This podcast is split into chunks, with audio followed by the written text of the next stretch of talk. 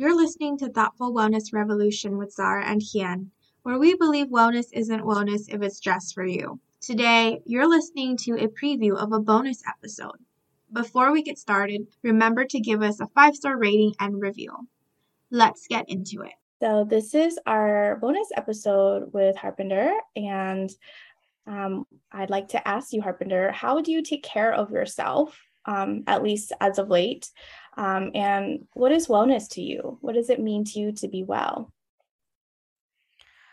Those are great questions. I'm currently taking a restorative yoga training, and one of the questions our teacher asked us was, um, What does rest and what does resting and relaxing mean to you? Um, and I was like, oof, so much to unpack there. Um, and I literally wrote out like paragraphs, like journaling about it.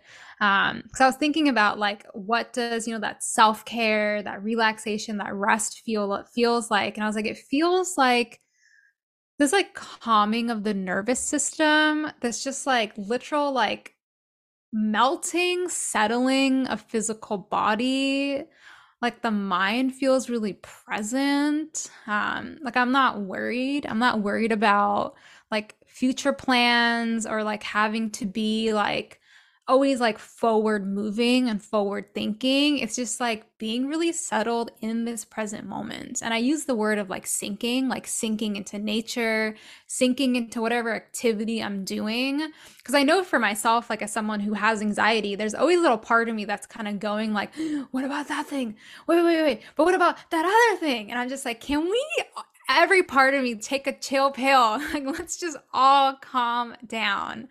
Um, so I think for me, and I realized this with a coach I worked with like a few years ago. I know with my therapist, not a coach, with my therapist. Um, like resting to me sometimes has to be more like a verb instead of like a I just come into like not moving because then I'm just like the mind has so much space to kind of keep churning. So it looks like for me, self care is like going for hikes in nature. Um, it looks like going to the beach and just like watching the waves of the ocean.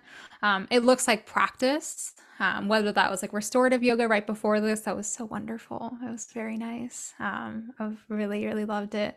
Um, it looks like spending time with my partner. Um, it's also looked like spending time with my friends, which I really love. Um, and it being like a very intentional practice. Um, and another way that I take care of myself is every morning I have like between an hour and two hour sadhana spiritual practice. So that looks like brushing my teeth. And the first thing after that is like getting out in the sun, going for a walk. Um, I'll come back and make some tea. I do some light asana just to get like the body moving after walking. Um, I do pranayama, um, seated meditation, journaling, and that's how I've been trying to start my morning start my mornings and i've been pretty good at it for about the last two months ever since i got back from india. Um, and that's been really powerful is like anchoring back into my spiritual practice as like the first thing i do in the morning instead of like what i used to do roll over go on my phone oh my god i got triggered by something i saw on instagram. Now that's kind of like what's replaying in my mind for the rest of the day. I was like okay no more of that. More intentional way to start my morning. Um, and it's been very nice. It's been really nice, self caring in that way. Yeah, I love what you shared. And I think the idea of, well, having a more intentional, you know, sort of morning um, is something that I'm like, oh, that's not something that I have down. But I love that you said that, like, you try to go out in the sun, right? And I'm like, that's Leo. First of all, that's Leo. That's like such a Leo vibe.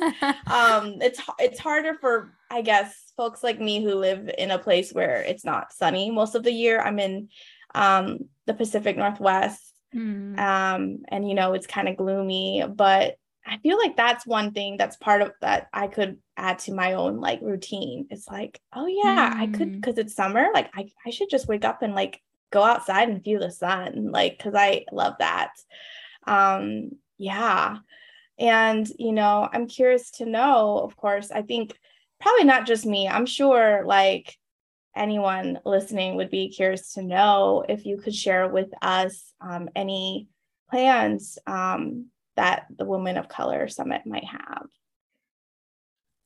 So, we are currently working, and this might be the first time that we're saying I'm saying it publicly. Um, we are working on the third annual summit.